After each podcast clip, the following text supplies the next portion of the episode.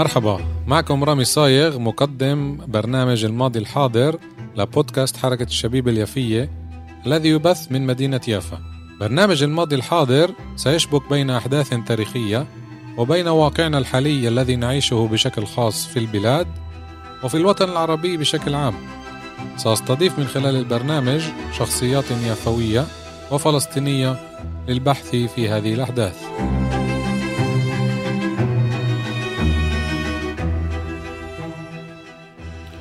تحياتي مستمعاتنا ومستمعينا الكرام من جميع أنحاء العالم.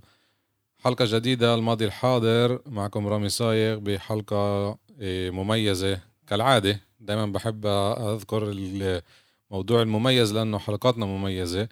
من نكشف إيه، كتير أمور عن ماضينا وحاضرنا الفلسطيني. اليوم معي ضيف عزيز علي إيه، استضفناه بالسابق الأستاذ يوسف عصفور. أهلا وسهلا فيك أستاذ يوسف. أهلا وسهلا فيك وبكل واحد من أي محل في العالم. طبعا إحنا بنشدد هذا الموضوع على فكرة إيه، بعد أشهر من متابعات عندنا مستمعين بالولايات المتحدة عندنا مستمعين بروسيا عندنا مستمعين بأوروبا بالعالم العربي. عشان هيك إحنا فخورين كتير إنه نسمع هاي المعلومات. هذا بفضلك وبفضل الشباب اللي عن جد بتسووا إشي بجنن لهذا الوطن ولابناء شعبنا في كل محل بالعالم. شكرا لكم شكر للجميع أكيد.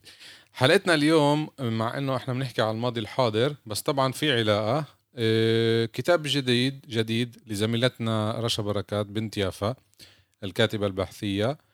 آه طبعت كتاب تاني بعد آه لما تذوق برتقال جدي.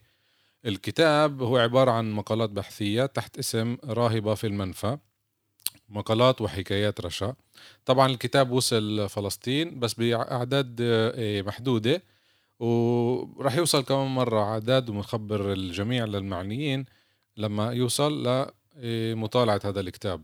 كتاب كتير قيم آه، أنا ويوسف قرأناه طبعا. هو عبارة عن جمع كل مقالاتها الجديدة الحديثة يعني مش مقالات قديمة.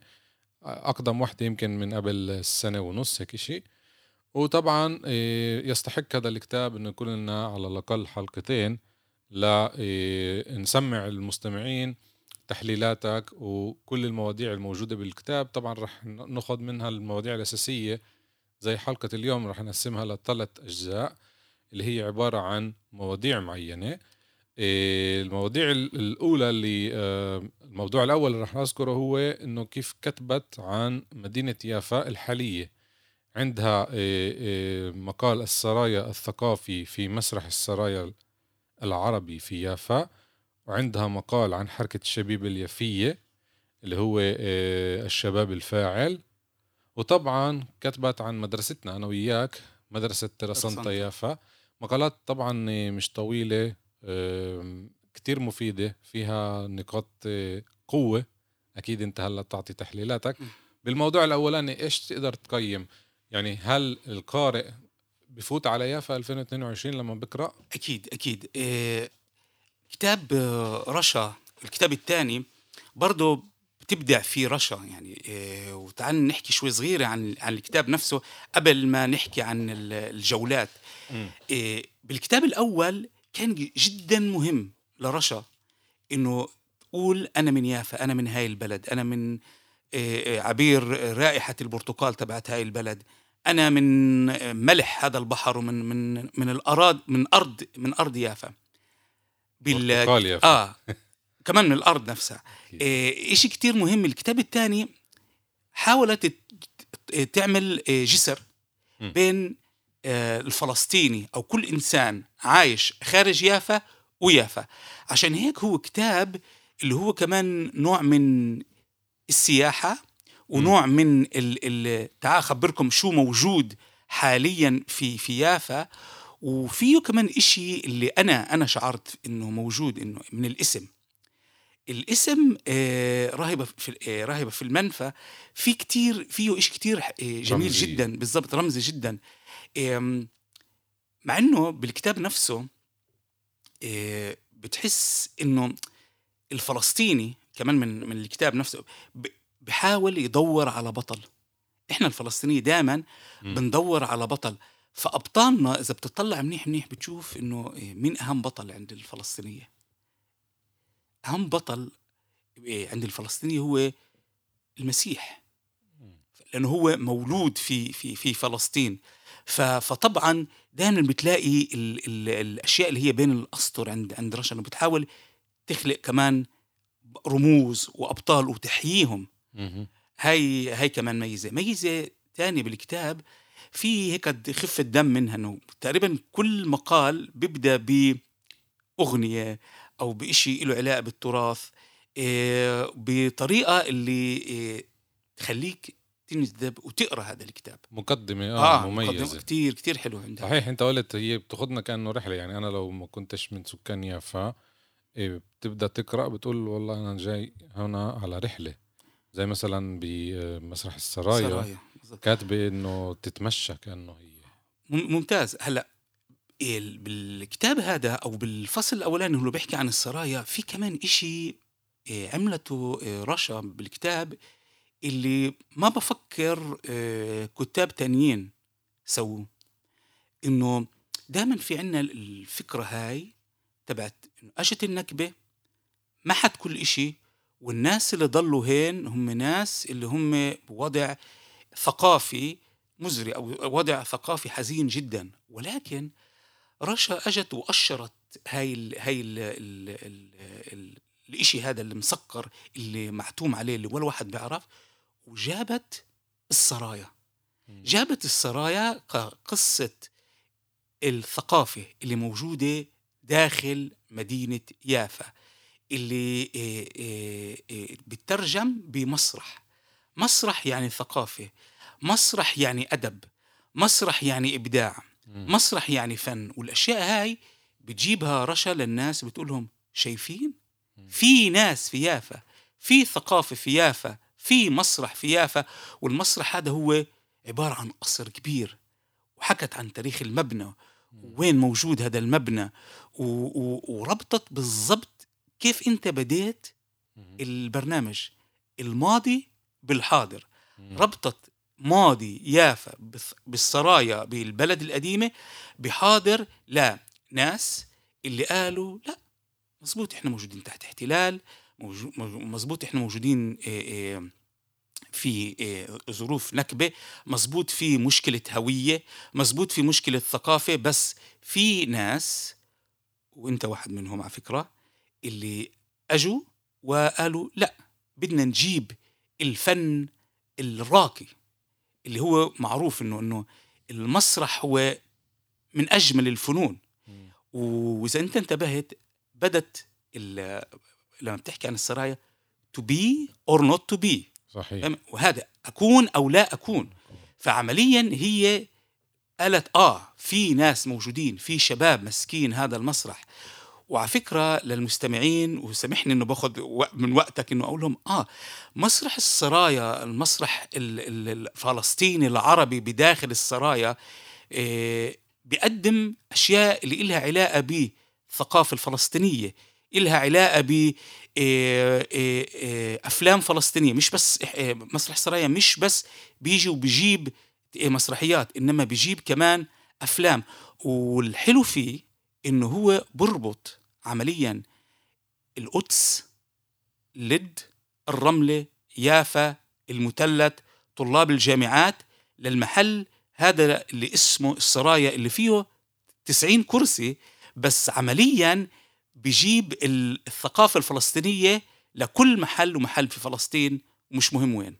صحيح. للمستمعين الكرام للي مش ساكن بيافا اللي قاله أستاذ يوسف أكيد بنشدد عليه وبنقول إنه من سنة ال 98 في عنا هذا المسرح ما قبل ال 98 يعني كنا بلا مسرح وهذا الإشي مش طبيعي إنه تكون مدينة بدون مسرح ووجود مسرح بداخل البلدة القديمة هذا كمان رمزية في لها كمان رسالة لأنه البلد القديمة تم مسحها كلنا بنعرف آه، اللي درس التاريخ كيف تم مسحها ما قبل النكبة يعني هذه الأساوي اللي إحنا بنعاني منها لليوم إنه كيف اجى الإنجليزي بيومين ثلاثة قضى على ثلثين من البلد القديمة فهذا كمان في رسالة مش بس هيك في كمان في كمان إشي اللي هو وه... وهذا الإشي لازم يسمعوه آه، أهلنا في الخارج. البلد القديمة البلد القديمة للأسف صارت قرية فنانين. يعني صحيح. ما بيقدر أي واحد مش فنان يسكن فيها. هذا إشي له علاقة بال ethnofication مش في gentrification هذا ethno gentrification موجود غاد. بس أجالهم المسرح كشوك بحلقهم إنه إحنا هينا موجودين هنا. وإحنا رح نعرض بس بالعربي. وإحنا رح نعرض أعمال لفنانين وفنانات فلسطينية. المسرح مش بس بيعرض مسارح آه، المسرح كمان بيعمل ورشات بيعمل دبكة بيعمل ورشات آه، آه، كتابة إبداع فن. عمليا هو مركز, مركز ثقافي مية بالمية. والحلو بالقصة إنه أول مسرحية انعملت بال 98 كان اسمها أيتام يافا, يافا. أها صحيح. بنوجه التحية طبعا لكل مين أسس المسرح إيه، أديب جهشان صح، فارس صح. حنانية. إيه، مش رح أذكر كتير لأنه رح ننسى طبعا صح صح. استضفت جهشان آه، كمان آه، وال- الفنان آه، آه، الحكواتي آه، اليفاوي. صح. آه، بتحكي عنه؟ بتحكي أكيد. عنه آه، آه، رشا بالكتاب أكيد آه ففي كتير شخصيات يفوية وفلسطينية اللي كسرت هذا الحاجز سنة 98 ما كانش الإشي سهل زي اليوم واليوم كمان مش سهل بس إنه قبل 30 سنة تقريبا الإشي مش عادي كان ف آه، إحنا بنغوص معكم كمان بمقال تاني قبل بس آه. قبل وهذا الحلو بال عند رشا مم. رشا يعني ما بعرفش كيف هلا بدنا نشغل خيالنا آه. إيه مزبوط تاخدك رحلة بس كمان إيه بيافا بيقولوا بتلضم الخيط أيوه وبتخيط إيه إشي بإشي مم.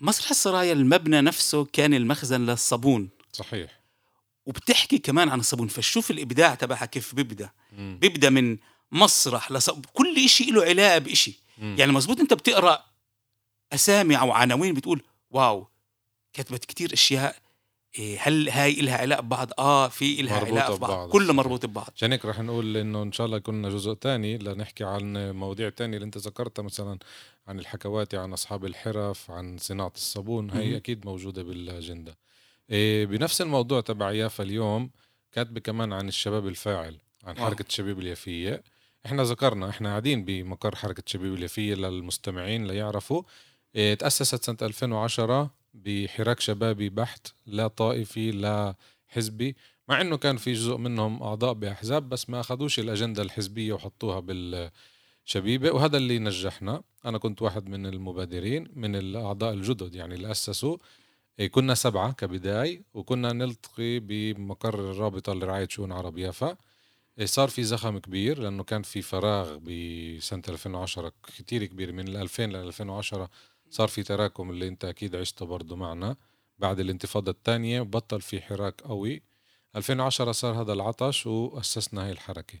أكيد أنت بالتسعينات عملتوا النادي القومي. صح. فدايما كل كذا فترة زي الأمواج سبحان الله في عندك طلوع ونزول طلوع ونزول. هلأ مثلا فيش عندنا حراك شبابي بس في الجمعية تبعت الشبيبة اللي بتعمل وه- وهي. قوة وهي قوة حركة الشبيبة. ليش؟ طلع بدون أي شك اللي حكيته أنت آه، صح. دائما لازم يجوا آه، شباب فاعلة أو آه، شباب شباب اللي يجوا من تحت فاهم؟ من من من من الأرض يطلعوا لفوق. يطلعوا لفوق عشان يقدروا يعملوا هذا التغيير داخل المجتمع الفلسطيني. شوي بدي آخذ من وقتك أحكي شوي إنه تعرفوا من من بعد ال 48 ل تعال نقول ل 79 تقريبا ما كان أي حراك شبابي في يافا كان للأسف الشديد كان في حاولت الأحزاب الصهيونية تسوي مراكز آه، ما يسمى الهستدروت النقابات نوادي. العمال العمالية هاي اللي طبعا صهيونية بحت كان في آه، نوادي طائفية بس النوادي الطائفية هي بس لجيل 16 آه مم. وهي على فكرة بتسوي شغل كتير مهم يعني كشاف و- وغ- بس ما بتوعيك سياسيا مم. كان في آه، أيامها آه، الحزب الشيوعي. بس الحزب الشيوعي ما ب يعني ما بنى لك الهوية الفلسطينية اللي موجودة اليوم بالأجندة. تبعت حركة الشبيبة اللي رشا كتباهم واحد واحد كل البنود الموجودة موجودة في في المقال هنا. فأجت الفكرة إنه في أيامها صار في شيء اسمه الرابطه لرعاية شؤون عرب يافا. بس في حينه ما بقدر أسوي آه، هاي اللي بسموها تسات آه. جايدز بالألماني إنه بال 79 الوضع مش زي بال 2010 ب 79 كانت المشاكل آه، مبنية لمشاكل سكن يرموا زبالة المستوطنه تل ابيب مستضمره تل ابيب في عنا ويطمونا بحرنا. وعمليا أجوا بدوا يشتغلوا في أشياء ثقافية زي مخيم عمل تطوعي عشان هيك مثلا أقول لك مخيمات عمل تطوعي هذا الإشي كتير مهم.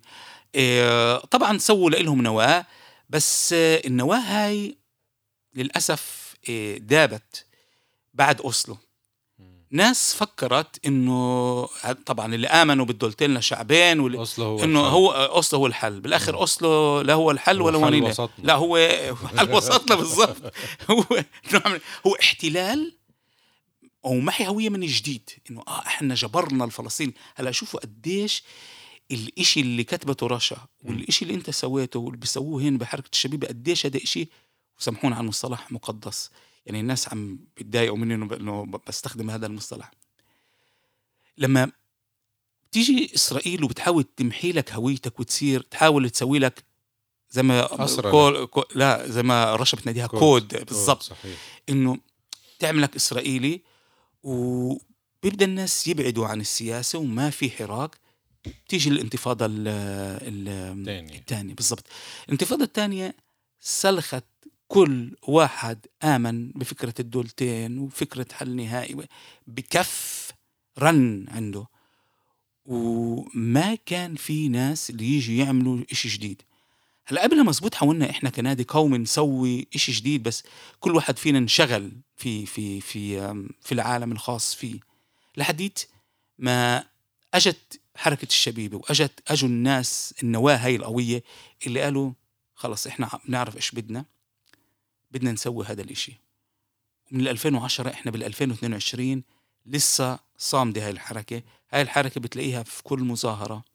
هاي الحركة بتلاقيها في كل عمل وطني. هاي الحركة طول الوقت بتحاول تربط يافا مع خارج يافا. هاي الحركة دائما بتجيب البساط لما بدك تزور قرى مهجرة. هاي الحركة دائما بتفتح إيه، إيه، إيه، أبواب مقرها مرة في إيه، بتجيب طلاب مدرسة وبيجي شخص جدا مهم اسمه رامي صايغ اللي امبارح كان عيد ميلاده وبيجي بيشرح للأولاد قديش مهمة الهوية. الهوية صحيح. بدي أزيد على الموضوع ال- الأشخاص اللي كانوا بحركة الشبيب اليافية حتى لو تركوا إيه، أثرت فيهم حركة الشبيب اليافية يعني في عنا أشخاص اندمجوا بالمجتمع ومش اندمجوا بالمعنى السلبي إنه تأثروا له. آه. في عنا مثلا عبد أبو شحادة صار عضو إيه، مجلس بلدية تل أبيب يافا. سامي أبو شحادة طبعا اليوم عضو برلمان. يعني في عنا شخصيات اللي هي مش بالمدح الشخصي طبعا نحكي إنما كيف الشبيبة إيه، بنت كوادر. كمان كوادر كوادر آه. اللي تكون جزء من المدينة. صحيح في شرخ هلأ بين ال آه، كيف بيقولوها بين الشارع وبين الحراك. صار في شوية آه، تباعد دايماً بس، هذا ال- آه، طبعاً. ونزول زي ما قلت. دائما دائما الشرخ هذا دائما موجود. دائما موجود. عشان هيك مثلا إيه، صار إنه يعني مزبوط إحنا كتابنا عن عن كتاب رشا بس لما في الشرخ هذا دائما المستمع أو الناشط يروح لكتاب أو مقال إدوارد سعيد من هو المثقف؟ وعن دور المثقف إنه لما بيجيك محاضر بروفيسور بجامعة كولومبيا. بيعلم لسانيات باللغة الإنجليزية وبيجي من أمريكا بيجي للبنان وبرمي حجر. هذا هو النشاط. هلا أنا مش لكم إرموا حجار. بس بقول إنه آه للمثقف في له دور. المثقف له دور اللي هو دوره إيه، يحاول يلم الشارع لإله. وفعلا حركة الشبيبة عم بتسويها يعني ال- ال- إنه بتلاقيها بتلاقيها بالشوارع. هلأ مرات بدك تعرف إنه الظروف اللي أنت عايش فيها هي مش الظروف اللي موجودة في أي محل تاني في الوطن. العربي. بالضبط. ال- الاحتلال مسح ال- محي الهوية وطبعا في عندك تيارات اللي صحيح. بتحاول هي اللي. بالضبط بالضبط بس بأي حال من الأحوال دائما حركة الشبيبة هي هي بال بال بالفرونت هي بالجبهة هي دائما بتلاقيها أول الناس هي الطلائعية مم. أم، وعشان هيك ال- ال- النقطة هي كتير مهمة هاي نقطة بالفصل هذا تعال نربطه بالفصل اللي كان قبل إذا إحنا قلنا إنه رشا حاولت تفرجي إنه آه في مبنى في فن. آه في مبنى في فن في مسرح. بالفصل هذا بتقول لك لا في كمان ناس فلسطينيين لسه موجودين يافا فيها يافوية مم. بفلسطين في فلسطينية صحيح بيعملوا هوية بيبنوا هوية بقووا هويتهم هم مش كمان مرة كود أو رقم. هو بالمقال تبعها الشباب الفاعل سأله هل هناك جمعيات فلسطينية تلملم جراح مجتمعنا الفلسطيني في الداخل وتحاول أن تقدم أعمالا فيها تنمية وتطوير لأهالينا يعني هذا الجواب طبعا موجود. طبعا هي كمان كشخص عندها مبادرة بلبنان اسمه إيه، إنجاز لتنمية القدرات اللي قدمت فيه دورات تنموية وتوعوية مثل التصوير الفوتوغرافي والإسعافات الأولية والأنشطة التوعوية البيئية. إضافة لأنشطة ترفيهية واشتراك في أمور إغاثية في بعض مخيمات لبنان للمجتمع الفلسطيني وأنشطة لأهالي غزة بتطوير فكرة الحكواتي وإلى ما شا- شابه مواضيع تانية. طبعا في ربط بين ال- المجتمع الفلسطيني وين ما كان. زي ما أنت قلت إحنا بظروف احتلال يعني. إيه، بنرجع لمقال ثالث اللي بنحكي عن يافا الحالية هو برضه موضوع عزيز علينا. ترسنطة. مدرسة ترسنطة موجود بآخر الكتاب إيه، مقال قبل الأخير. إيه، طبعا جايبة مصادر من الموقع نفسه لأنه في اليوم موقع لمدرسة ترسنطة يافا.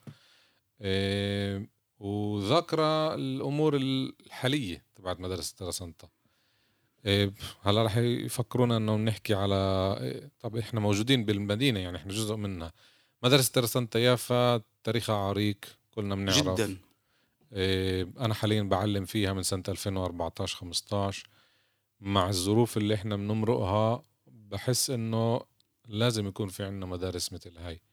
رغم كل النقد اللي بيجي عليها إنه مدرسة إيه، مش مجانية و لأنه هي مدرسة أهلية لازم مهم. الناس تدفع ك هذا قرار. بالضبط. بالضبط إم، طبعا اللي بده يعرف تاريخ ترسنطة يقرأ يقرأ المقال هذا بيحكي ك- كيف تم تأسيس ترسنطة كيف آه، تم آه، كيف كانت مقسمة لشباب وصبايا وكيف مم. تم يعني أنا بتذكرها يعني أنا كنت بصف تحضيري وصف تحضيري يعني تمهيدي اللي اللي مش بنحكي يفاوي إحنا آه، تمهيدي كنت بترسنطة وين اليوم ترسنطة بس. كانت بس ذكور بعدين مم. بعدين بتذكر لما نقلب ال 78 على الرهبات وقديش كانت صعب تقعد وفي بنت معك و- آه. وتشوف مسير أول مرة مسير يعني سيستر آه آه. و- وكيف ومعلمة و- صف أول صف أو صف ثاني ثاني ثاني آه وقديش كان الشيء صعب ولكن جمال ترسنطة بالاشياء اللي سوته ليافا يعني مم. تعال نحكي شوي تاريخ ونحكي تاريخ بعد ال 48 مهم. طبعا بعد 48 ضلتها صامدة مدرسة ترسنطة بس أذكركم أنه كان في مليان مدارس قبل ال 48 مهم. فجأة بطل في عنا مدارس بطل في عنا مدارس ثانوية حكومية في يافا بعد ال 48 أول مرة بتصير بتصير بسنة السبعين أو بس- 71 بيسووا المدرسة الشاملة آه. على بين أغلب الشباب كان لإل كان مجبورين يروحوا يلاقوا لهم آه، آه، إطار. مدرسة إطار أو مدرسة ثانوية عشان هيك مثلا الجيل الأول ما كان يعني تعلم بس لجيل بس للصف الثامن هاي النقطة الأولى فترسنتا فتحت المجال إنه تعال تعلم عندي سوي ثانوية عندي ومزبوط كان في فرير ودائما في هذا الصراع إحنا ولا هم إحنا دائما. number 1 هم معلش مع. كل احترامي للفرنسوية إيه كان لها دور كمان إنه تكون أول آه، مدرسة اللي تقول آه بدهمش يعترفوا بشهادتي؟ طيب أنا بدي أدخل آه، آخذ المغامرة هاي وأعمل ما يسمى التوجيه أو باللغة ال- ال- ال בגרות اسمها هيك. وب 1966 بدوا يعلموا בגרות كانت أول مدرسة قالت يلا تعالوا بتقدروا تكملوا من عندي من ترسنتا للجامعات تعال نتعلم شو بدهم عشان نقدر نخش الجامعات؟ لأنه في هذيك الفترة الجامعات كانت باللغة العبرية وكان صعب جدا لأي طالب يتعلم بهاي الجامعات. فمدرسة ترسنتا إيه إيه أخذت البقروت على عاتقها ونجحوا ناس ودخلوا الأول طلاب بيافا دخلوا الجامعات كانوا طلاب من مدرسة الترسنطة منهم جابل عابد إيه منهم نادي الحلو وإلى آخره. مش بس هيك. مدرسة ترسنطة فهمت العقلية الإسرائيلية اللي بتيجي بتقول أوكي ما هم راح يقدموا البقروت هذا باللغة العربية. لما بيجوا عنا على الجامعات مش راح يقدروا وطبعا راح يصير تسرب. وهذا اللي هاي المشكلة اللي بتصير لليوم. يعني إحنا بال 2022 لليوم صح. المدارس العربية بتعلم عبري لمدارس عربية ففي مشكلة لغة. فكيف حلتها مدرسة الترسنطه مدرسة الترسنطه خلت الطالب يتعلم المواد تقول بدك تخش جامعة تعلم بالعبري. تعلم إذا أنت بتعرف لغة عدوك هو بخاف منك. إذا أنت ما بتعرفه بتعرفش لغة عدوك أنت رح تضلك تخاف منه. صحيح. وهذا الإشي كتير مهم وهذا الإشي موجود بمدرسة ترسنتا غير هيك غير هيك. مدرسة ترسنتا وأنا بقول لك ك... كيوسف اللي تعلم في... النش... كل النشاط السياسي بدأ من مدرسة ترسنتا طلع أنا مش ذاكر أحداث يوم الأرض يعني قديش كان عمري مم. خمس سنين أيامها. بس آه الكل كان يقول إنه طلاب مدرسة ترسنتا هم اللي عملوا الإضراب. مم. بس أنا بقدر أقول لك فخور بهذا الإشي إنه لما صار في إضراب يوم صبرة وشتيلة أنا كنت في الترسنتة وإحنا سكرنا المدرسة. كنت بصف سادس سكرنا المدرسة. بالانتفاضة الأولى اللي كانت برضه إحنا سكرنا المدرسة بالانتفاضة الأولى بال 87 آه آه آه. إحنا سكرنا المدرسة. مش بس هيك. إحنا جبنا شعراء. جبنا شعراء جبنا سميح القاسم على المدرسة. فدائما دائما كان في صدى الصوت هذا. بعدين مش لازم يعني بدك تكون أعمى وأطرش وأخرس وكل إشي. إنه حاول شوف مين هم الناشطين سياسيا. كلهم طلاب مدرسة ترسنطة تقريبا. كل الناس اللي أسسوا حتى اللي أسسوا الرابطة حتى اللي أسسوا النادي القومي حتى اللي أسسوا جفرة في جامعة تل أبيب كانوا ناس تعلموا في ترسنطة يافا أنا وعضو الكنيسة سامي أبو شحادة كنا من الناس اللي أسسوا حركة جفرة. وهذا كتير كتير مهم وهذا عمليا بربطنا بالمقال اللي كان قبل النشاط الشبابي صحيح. وقضية الهوية. اليوم مدرسة ترسنتا آه، موجودة تحت آه، الضغط هذا اللي اللي حاولوا مثلا يهمشوها يعني. زي مثلا إنه يفتحوا مدارس اللي آه، تأدي نفس الخدمات طبعا مجانية. مجانية وبمستوى إنه الطلاب يكونوا آه، آه، أحسن. ما قدروش حاولوا يقدموا أشياء تانية لطلاب تانيين تسهيلات. دائما الترسنتا دائما موجود يعني الترسنتا هي يافا بالنهاية. ترسنتا هي يافا وبرتقالها هي طلابها. فالشجرة لساتها موجودة وهي شجرة مثمرة. بعكس للأسف الشديد البيارات اللي أجت إسرائيل مسحتها هاي الشجرة اللي اسمها ترسنتا لسه بتأدينا برتقال. وبدي أقول إشي يعني بعرفش إذا بقول بقوله حلو مني أو مش حلو. أنا جيت مرتين هنا على الندوات وأغلب الطلاب هم طلاب ترسنتا وهذا الإشي كتير كتير بيزيدني فخر واعتزاز بمدرسة ترسنطة إيه وبقول يا ريت بقية المدارس كمان كمان يكون تكون لها الجراءة هاي. وما بنقدر كمان ننسى المدرسين. متلد عبود ناس اللي انت طبعا اليوم بالوقت الحالي ناس اللي ببنوا لك الهوية.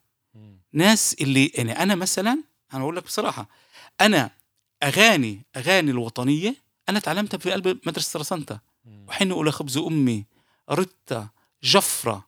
آه. إيه، بقولوا صغير بلدي لفيروز. حلو. سويناها بالترسنتا أرض البرتقال الحزين غسان كنفاني عملناها بالترسنتا مسنا. صفي مثل فيها. إيش كان في شيء كانت كان في حركة كان حراك كان داخل المدرسة. آه كان حراك جامد جدا جامد جدا داخل المدرسة. حراك لدرجة اللي اللي فيش أسبوع يعني حتى بتذكر كنا نطلع جرايد مش جرايد مش بالضبط جرايد ورق استنسل بالضبط. آه نشرات. على الأشياء هاي وقديش الإشي كان مهم و... و... تتعلم تخيل تخيل حالك أنت بتتعلم موطني مم. تخيل حالك انت بتتعلم كان يوم جمعة بتذكر كل أيام جمعة مم. كان عندنا أستاذ اليوم هو دكتور سمير حج. دائما يعلمنا أمثال حتى علمنا مثلا الامثال اللبنانيه أها. ها؟ مش كل شيء مدور قطين ولا على شكله شك شكله كل ف... فربطوا دائما الهوية بالثقافة بالتراث للي بيعرفش اليوم وضع المدارس طبعا إيه للأسف إيه مش بتطور مش بتقدم. وفي زي ما قال الأستاذ يوسف إيه في إيه سياسة من بلدية الاحتلال تل أبيب يافا اللي بتطلع على مدرسة ترسانتا كمتحدية بتتحدى مدارسها. عشان هيك بضخوا الميزانيات للمدارس ال- البلدية أو الحكومية. وأنا أقول لك الصراحة من جوا بشوف إنه أهالي يافا لسه متمسكين بالمدرسة. كمان عشان موضوع يمكن ما ذكرتوش بس هو بشكل عام إيه التربية لأنه للأسف المدارس الثانية بتحس إنه في هناك آه، صعوبة ب آه، إدارة المدرسة إدارة الطلاب. يعني بيشددوا على التعليم بس التشديد على التربية بترسانتا موجود أكتر. أنا بقول لك. من جوا يعني هذا الإشي. لا لا أكيد. فكتير أهالي بيجيبوا أولادهم بيقولوا لنا إحنا عشان التربية جايبين الولد أو البنت. فهذه كمان إيه، مواضيع بتبين لنا عادية بس هي عن جد مش عادية. هي هي صح. يعني هل أنت ذكرت بأشياء يعني اليوم بلف بالمدارس. أنا بشتغل في مدرسة بالليل بتلاقي مثلا أكل مرمي على الأرض. ثقافة النظافة م- مش موجودة. مش بس ال- النظافة. بتذكر إنه مرة في مدرسة ترسانتا لمونا وحكونا على المجاعة اللي موجودة في كمبوديا. أها.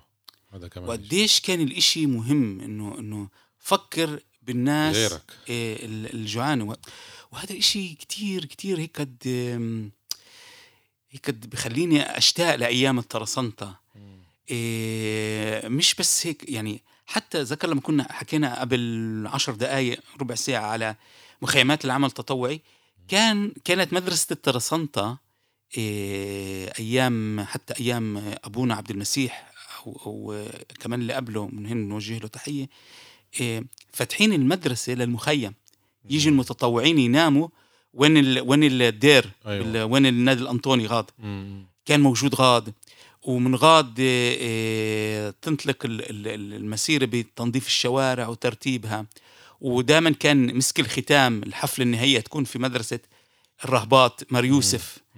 ف... فكل شيء مربوط في بعضه يعني هاي المدرسة هي هي مؤسسة اللي اللي مثلا لما بن غوريون ب 1952 قرر يمحي كل الفكر وكل السرد الفلسطيني المدرسة هاي أخذت على عاتقها. يعني مع أنها مش مدرسة سياسية آه مش بس أخذت على عاتقها وال... وال... والناس اللي موجودين غاد آه يربوا هوية. مم. وهذا الإشي كتير كتير كتير مهم. كتير كتير مهم. تنساش على موضوع التطوع وكل هاي الأمور. اليوم في عنا العالم التكنولوجي اللي دخل برؤوس الأطفال والعالم تغير للأسف. فالتطوع صار بمن- بمنظار تاني يعني. لا نرجع طبعا لكتاب رشا إحنا جوات كتاب رشا مش إنه طلعنا منه بالعكس عم نغوص فيه زي ما قلت. في آه، كذا آه، مقال ثلاث مقالات بالتحديد كاتبة عن الاسرى والسجون. واليوم هذا الموضوع كتير كتير عم ببرزوه طبعا الصحافة العبرية بتبرزه أقل بس إنه الصحافة الفلسطينية أو العالمية إيه، الأسرى الفلسطينيين إحنا في عنا جهل تام. حتى النشطاء من بيناتنا عن عن عددهم قضاياهم قديش محكوميتهم إيه، بنعرف بس إنه لأي كتيبه تابعين مثلا لأي فصيل بس إيه، بنسمع لما في إضراب زي هلأ مثلا الطعام. آه، الخليل العواودة عشان مرق فترة معينة اللي صار مجبور الواحد يسمع عنه لو قبل كان بيعرفش يعني في جهل وفي طمس اللي بنحكيه إحنا هلأ. في على هذا الموضوع طمس وتجهيل. بالكتاب في عنا فصلين على فكرة أو مم. مقالين. هي كاتبه بيحكوا عن ال عن عن الأسرة. طبعا ال تعال نحكي هيك إنه بفترات عديدة آه، فيش بيت. يعني لفترات عديدة كمان فيش بيت في الضفة الغربية دون ما. في بالضبط ما في أسرة و... وهي طرقت للأسرى الشباب القاصرين اللي هي اللي هي هي مشكلة اللي بالذات في منطقة القدس مم. إسرائيل أخذت على عاتقها بالذات بعد ال 2014 بعد الحرب على غزة زاد عدد الاعتقالات الاعتقالات لل- للأطفال. بالذات في منطقة القدس وهي منطقة القدس هي أكثر منطقة فيها بتشوف بالذات منطقة باب شباب. باب, باب العمود مم. اللي الشارع غاض فيه فيه غليان فدائما ال- التوجه تبع ال- ال- الطرف الإسرائيلي بدك تفهم عقلية الإسرائيلي عقلية الإسرائيلي بتبدأ حتى من قبل ال 48 يعني إذا ذاكر لما حكينا إيه، على قضية إيه، كتاب بلال شلش آه. إنه كيف القصة إنه تخويف إنه إذا إيه إحنا بنيجي بنعمل مستعربين أو بنيجي بنطخ في مقهى فالنسيا أو بنفجر في يافا السرايا أو بنفجر ساميراميس في القدس أو وقضية إيه، إيه، دير ياسين الناس بتهرب. فنفس العقلية استمرت مع الأطفال. ففي فترة كان تقريبا يعني أنا بتذكر لليوم ب آه، 2014 تم اعتقال تقريبا تقريبا 1500 واحد لما فيهم آه، طبعا آه، أطلقوا سراحهم أطلقوا سراح كم- بس شددوا كتير على طبعا مش مش أطلقوا سراح الكل آه مم. آه، شددوا كتير على الأطفال فكان تقريبا 300 طفل. والأطفال طبعا في عندهم ال- ال- الخوف هذا طبعا التعذيب والترهيب لأنه الطفل لسه ما بمر ما بمر ظروف كيف تتعامل مع ال- اللي المحقق على فكرة بس عشان تعرف اليمين المتطرف بن كفير وجماعته عندهم طلعوا كتاب كيف انت تتعامل مع المحقق تبعك فاللي بيصير في الضغوطات وبتحكي رشا بكتابها إنه ال- العنف اللي صار الضرب اللي صار. تعال ناخذ بلاش ناخذ مثل إيه، أحمد مناصر آه. شو شو عم بيصير معاه عم بحكي يعني. إيه بتشوف ناس هو وابن عمه ماشيين فجأة ما بتشوف انت شو صار بتشوفه نايم على ظهره بنزف وناس بتضرب فيه البني آدم انطخ البني آدم انفعص البني آدم تعرض لتعذيب كمان في كمان فيزي وكمان نفسي مهم. إيه سيكولوجي آسف و- و- و- و- نفسي آسف جسدي. وجسدي آسف. آسف جدا إنه بحكي عربي و والما يسمى بالاعتقالات الفردية انه بحطوه بزنازين. وكلهم بيعرفوا إرهاب. ال- بالضبط. هاي هاي واحد من الأشياء إنه إنه إحنا ما ما ما بنحط عيننا عن ال- الأطفال.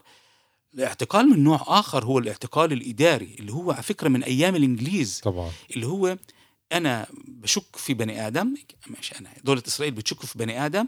بضل معتقل لا حديت لا حديت ما تلبس له ملف. فزمان كان الاعتقال الإداري لمدة ست أشهر أو حتى مرة كان أكثر تقريبا سنة. ما يطلع من المحكمة يرجعوه تاني. وإسرائيل عشان تشوف كيف إنه هذا إشي جاي من فوق. ومش بسبب ما يسمى أو إيش إسرائيل بتحاول تقنع فيه الشارع الإسرائيلي زي قنبلة موقوتة أو القنبلة هاي رح تنفجر. مم. إسرائيل قررت ب 92 تلغي كان فكرة إنه تلغي كل القرارات أو الأحكام الإدارية اللي من أيام ال ال ال الانتداب. بس كل ثلاثة أشهر بتجددها. جددها. كل ثلاثة أشهر بيتم التجديد. فعشان هيك الاسرى الاسرى الإداريين ما إلهم شيء كيف يفسروا غضبهم. إلهم بس الجسد تبعهم. فالجسد يصبح هاي الآلية طبعا تبعت الإضراب. مم. نوع ثالث من الأسرة هي الأمهات أو النساء اللي بتحكي فيه آه، بتحكي عن عنه عن. بالضبط. واعتقال أم وبالذات بقصة خالدة في قصة جدا حزينة إنه. بنتها توفت وما خلوهاش حتى تزور بنتها وفي اقتباس بجنن لرشا إنه إنه يعني إيه بتضلك بنتي وفي إيه في حوار كاتباه رشا بينها وبين بينها وبين خالدة تحكي فيها قصتها تروي لخالدة قصتها فالإشي كتير مؤثر وكتير آه، بحزن إنه إم يتم اعتقالها هلا على إيش؟ على شو؟ يعني عضوية بمنظمة, بمنظمة إرهاب بالنسبة بدليل بدليل قبل قبل كم من يوم كل منظمات المجتمع المدني بالضبط على إيش؟ طب هذا كشف آه، كمان وكمان وساخة الاحتلال هذا منيح إنه بكشف هلا طبعا طبعا في كمان النوع الرابع من الاعتقالات إنه إذا أنت انتبهت كل صفقة صفقة شليت اللي طلعوا تقريبا كلهم رجعوا رجعوا رجعوهم صحيح, صحيح. وهاي هي اللعبة هاي الضغط النفسي م. اللي موجود فيه هلا مزبوط الأسير أو الأسيرة هم حرين في عندهم الحرية. بيقولوا السجن هو مجرد شيء وهمي بس. م. إحنا أقوى من هيك. بس بدك تكون جدا قوي. وإسرائيل بتعرف وين نقط اللي بتكسر فيها المجتمع الفلسطيني م. للأسف. يعني آه، بدينا اليوم قبل ما نبدأ اللقاء تبعنا حكيت على قصة المستوطن اللي قتل واحد بسكينة. وتم تبرئته. طب ليش مش أحمد مناصر؟ أحمد مناصر ما قتل. صحيح. إيه بلاش. الاعتقال الإداري. هي معتقلينه له فوق ال 170 يوم مضرب عن الطعام. قبل كم من يوم كان في برنامج في إسرائيل اسمه العصابة الخريدية أه. بالضبط اللي فيه بيعدوا كنابل لا ش... ما, ما يسمى شبيبة التلال. أيوه. هذول وصلوا علبون على فكرة سمعت؟ وما انحب آه. وما يعني هي بالداخل. ما انحبس. في شيء في هنا في ظلم اللي هو بتقدر تسميه في كلمة واحدة في أنض... في أبسط كلمة ابارتهايد يعني أشكر ابارتهايد صحيح. بس في آه، نقطة ضوء تكتب رشا بموضوع السجون. مقال أدب السجون كيف كتبت عن آه، مثلا الشاعر الراحل نوح إبراهيم إبراهيم آه. اللي كان ملقب بشاعر الثورة تعرف إيش كتب هو يعني من أشهر مم. كتاباته من سجن من سجن عكا طلعت جنازة آه. ومن الناس اللي كتبوها وقبره آه. اليوم موجود في تمرة لليوم. تمرة مزبوط آه. ذاكرة طبعا عن هذا الموضوع إنه السجناء أكيد هم أحرار لأنه بي بيقاوموا كل إشي وفي منهم لليوم بتعلموا على فكرة مثلا مش مذكور لأنه هي بتعرفوش آه، مخلص برغال. تعلم بال بالسجن. بس حتى لما تعز لما تعلم قديش عذبوه. تعرف يجي لازم يقدم للامتحان النهائي؟ ضلوا يأجلوا له إياه الامتحان النهائي.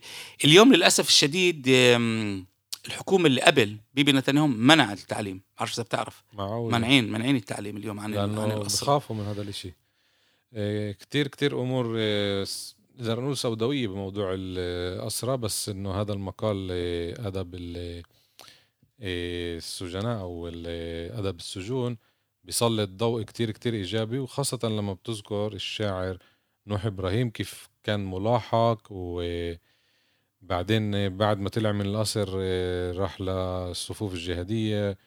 وكان مع عز الدين القسام اللي لقبه تلميذ القسام.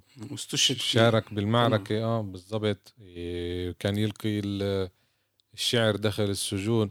يعني في نقاط ضوء آه، ولو بسيطة بهذا الموضوع. دهمنا الوقت. كنت بفكر إنه نفوت كمان موضوع بس طبعا زي ما قلنا رح يكون كمان جزء من الحلقة هذه. لكتاب رشا بركات راهبة في المنفى. مقالات وحكايات رشا. طرقنا على موضوع يافا وتطرقنا على موضوع الأسرة. وإحنا بنوجه التحية للجميع اللي خارج فلسطين واللي بفلسطين اللي مع قضيتنا. طبعا نتمنى لهم كل الخير والتوفيق. وبشكر كمان مرة ضيفنا العزيز أستاذ يوسف عصفور لوقته. وإن شاء الله نقدم لهم بنقدم للمستمعين جزء ثاني بالمستقبل القريب. شكرا أكيد كثيرا. أكيد. شكرا لك لك ولكل المستمعين وأكيد شكرا لرشا.